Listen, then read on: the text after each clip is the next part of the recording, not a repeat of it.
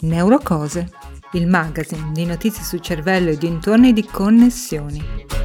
Di e con Federica Sgorbissa, giornalista scientifica. Prodotto da Sissa Media Lab.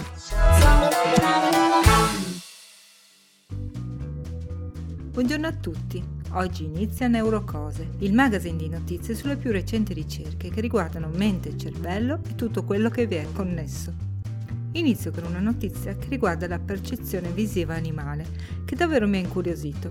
Qualche giorno fa sulla rivista PNAS, ovvero i Proceeding of the National Academy of Sciences, un giornale britannico dalla lunga tradizione, è uscita una ricerca che descrive un tipo di mimetismo osservato qui per la prima volta. Gli esemplari appartenenti alla famiglia dei rane centro-sudamericane, le centrolenide, non so se l'ho pronunciato giusto, sono famose perché sono semitrasparenti. La parte superiore del corpo è opaca, ma da sotto è possibile vedere attraverso la pelle e osservare tutti gli organi interni. Il resto del corpo, gli arti soprattutto, è traslucido. In inglese vengono chiamate glass frog, rane di vetro.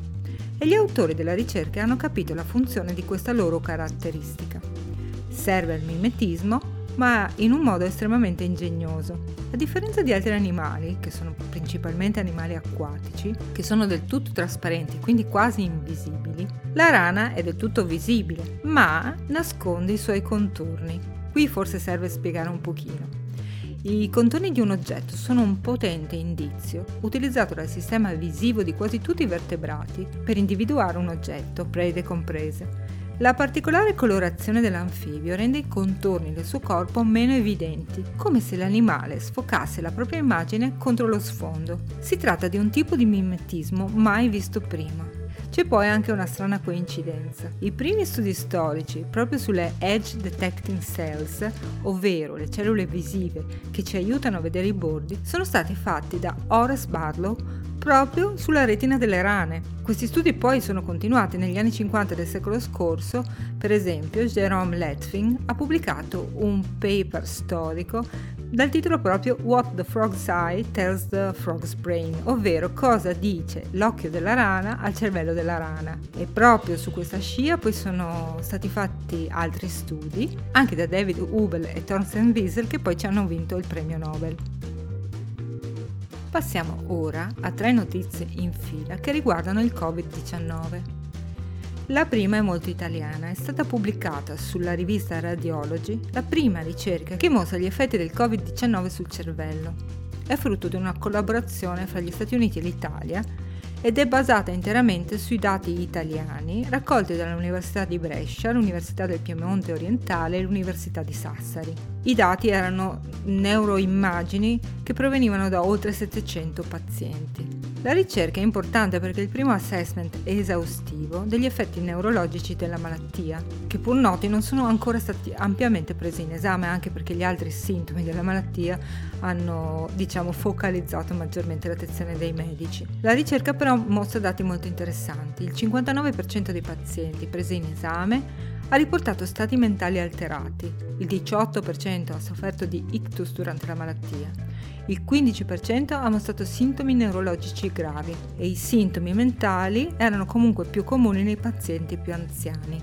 La seconda notizia che riguarda il Covid, che riguarda Covid e cervello diciamo, dice che metà dei pazienti Covid hanno il senso del gusto alterato ed è strettamente collegata alla precedente perché si sospetta già da tempo che il Covid in qualche modo entri anche nel sistema nervoso centrale, perché proprio i due sintomi di cui si è parlato molto e che precedono molto spesso la malattia vera e propria sono le alterazioni di gusto e anche olfatto. Questo è un sintomo proprio di un attacco al sistema nervoso centrale.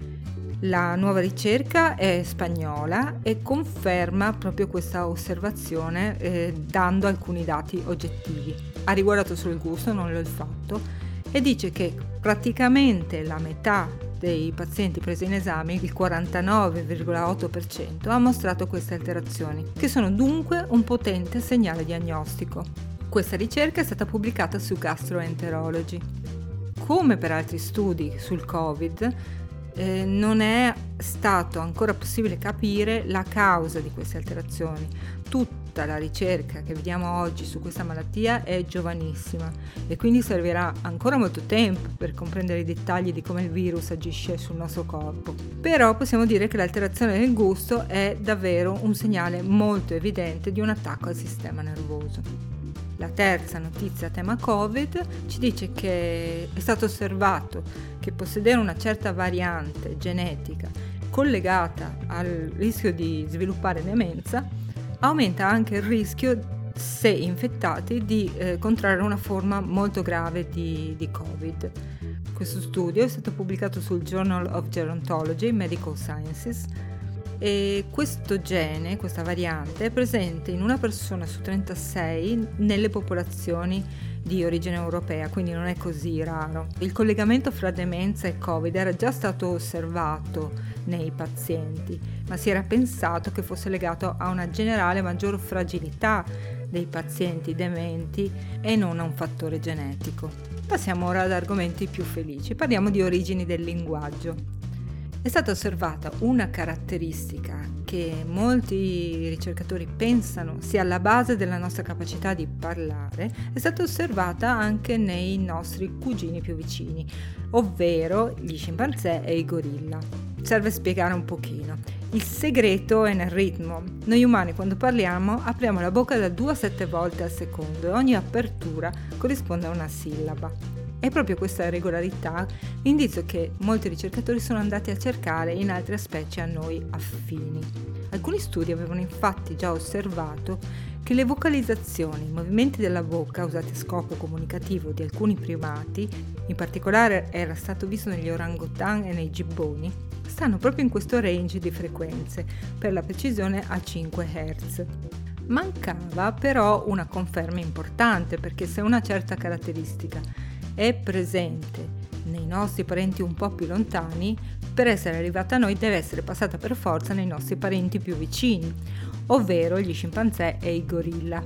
Il nuovo studio fa proprio questo, pubblicato su Biology Letters, ha osservato questo ritmo nelle due specie cugine, supportando quindi fortemente la teoria che vorrebbe che il nostro linguaggio sia emerso lentamente e sulla base di abilità di comunicazione emerse già anticamente in altre specie di primate e di ominide.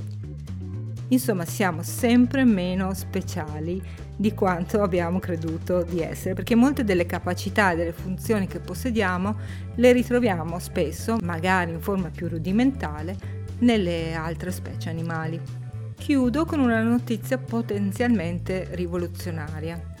Eh, metto le mani avanti, si tratta di uno studio su eh, modelli animali e in particolare sui girini, cioè sulle rane, che ritornano in questa puntata e che sono abbastanza lontani dall'essere umano, ma resta molto interessante perché se poi questa sperimentazione andasse avanti e si confermasse eh, valida anche eh, in altri modelli animali più vicini a noi e poi nell'essere umano, avrebbe conseguenze molto importanti. Lo studio sui girini ha dimostrato che è possibile riparare i cervelli dell'embrione danneggiati dalla nicotina con farmaci che ristabiliscono i pattern bioelettrici dei neuroni.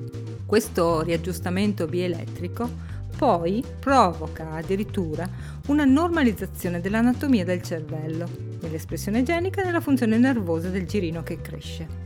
Come dicevo, è un'osservazione potenzialmente rivoluzionaria che potrebbe portare a terapie per la correzione dei difetti neuronali del feto in crescita, anche eventualmente nell'essere umano, per esempio dovuti al consumo di sigarette della madre o all'esposizione ad altre sostanze nocive. Questo studio è stato pubblicato su Frontiers in Neuroscience. Per questa edizione di Neurocose è tutto.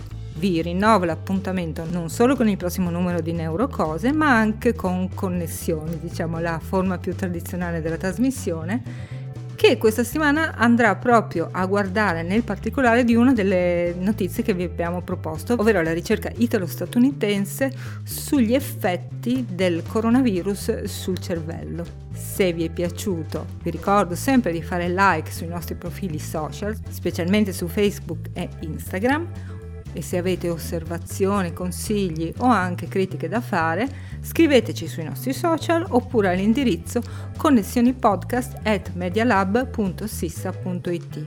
Un caro saluto da Federica Sgorbissa.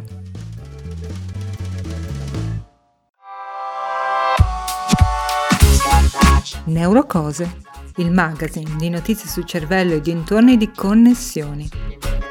Di e con Federica Sgorbissa, giornalista scientifica. Prodotto da Sissa Media Lab.